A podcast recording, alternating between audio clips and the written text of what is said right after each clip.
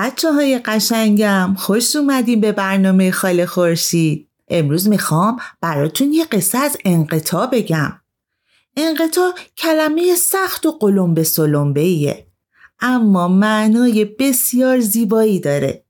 یعنی اینکه ما بتونیم از زیبایی های ظاهری این دنیای مادی چشم بپوشیم و به زیبایی های عالم معنوی توجه کنیم. پس بشینید و به قصه خاله خورشید گوش بدین.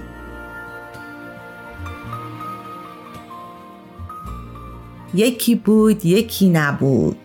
یک روز سلطان محمود تصمیم گرفت که در سرزمین خود به سفری شاهانه بره. سلطان محمود یکی از پادشاهان ایرانی بود.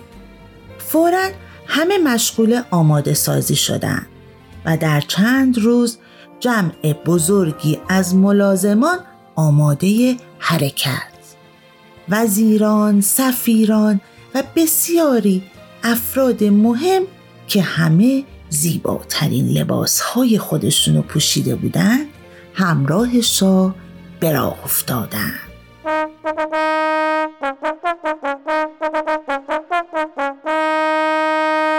و نگهبانان و پاسبانان هم با اونها همراه شدند. عیاز خدمتکار وفادار شاه در کنار اون و در جلوی تمام ملازمان اسب میرون. هر شب این جمع پرشکو خیمه می‌زدند و خیمه پر از جلال شاهانه برای شاه برپا می‌کردند. این خیمه زیباترین خیمه ای بود که تا حالا دیده بودند. پارچش از مرقوب ترین ابریشم بافته شده بود و با صدها جواهر و سنگهای قیمتی زینت داده شده بود. در نور چراغها این جواهرات و سنگهای قیمتی چنان می درخشیدن که ماه و ستارگان در مقابل اونها هیچ رونقی نداشتند. هر شب شاه و همراهاش مهمونی داشتن و آواز میخوندن. همراهان شاه از این همه تجملات و زیبایی خیره می شدن و محو تماشای جلال و جبروت شاه بودند و همه سعی داشتند در شکوه و جلال از همدیگه سبقت بگیرن هر روز صبح وقتی که خیمه جمع می شد جواهرات رو جمع می‌کردن و در جعبه میگذاشتن و اونو توی کالسکه پادشاه قرار می‌دادن.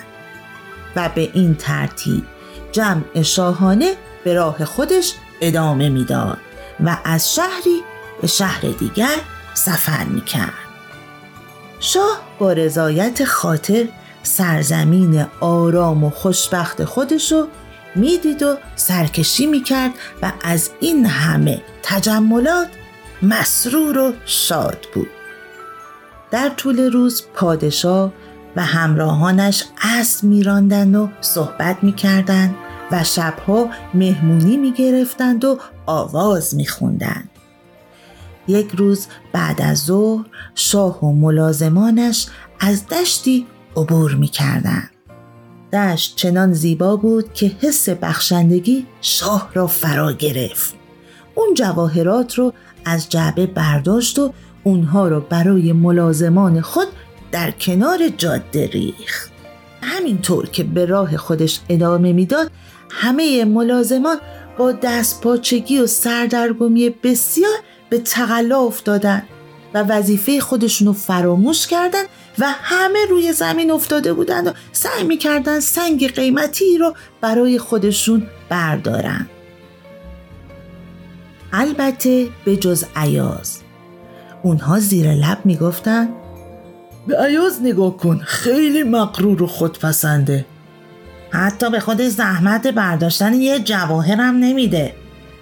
از کنار شاه تکون نمی‌خوره. ریختش رو نگاه کنی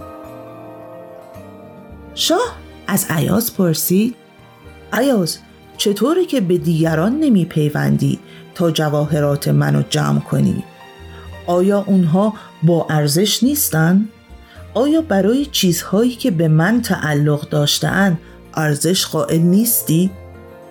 عیاز پاسخ داد پادشاه ها من همیشه حتی کوچکترین چیزهایی که به شما تعلق داشتند رو ارج نهادم اما از نزدیکی به شما و خیرگی به چهره شما بیشتر چه می‌خواهم؟ چرا باید در کنار شما بودن را رها کنم و برای دست یافتن به چیزهایی که شما دور انداخته اید تقلا کنم؟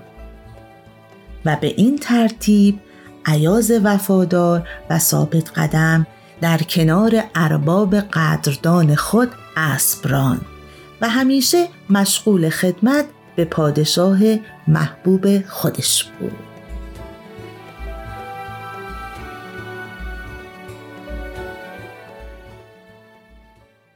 بچه ها عیاز خدمت به پادشاه خودشو به هر جواهری ترجیح داد و خدمت کردن به سلطان محمود براش با ارزشترین چیز توی دنیا بود. و اونو با هیچ مادیاتی در دنیا عوض نمی کرد.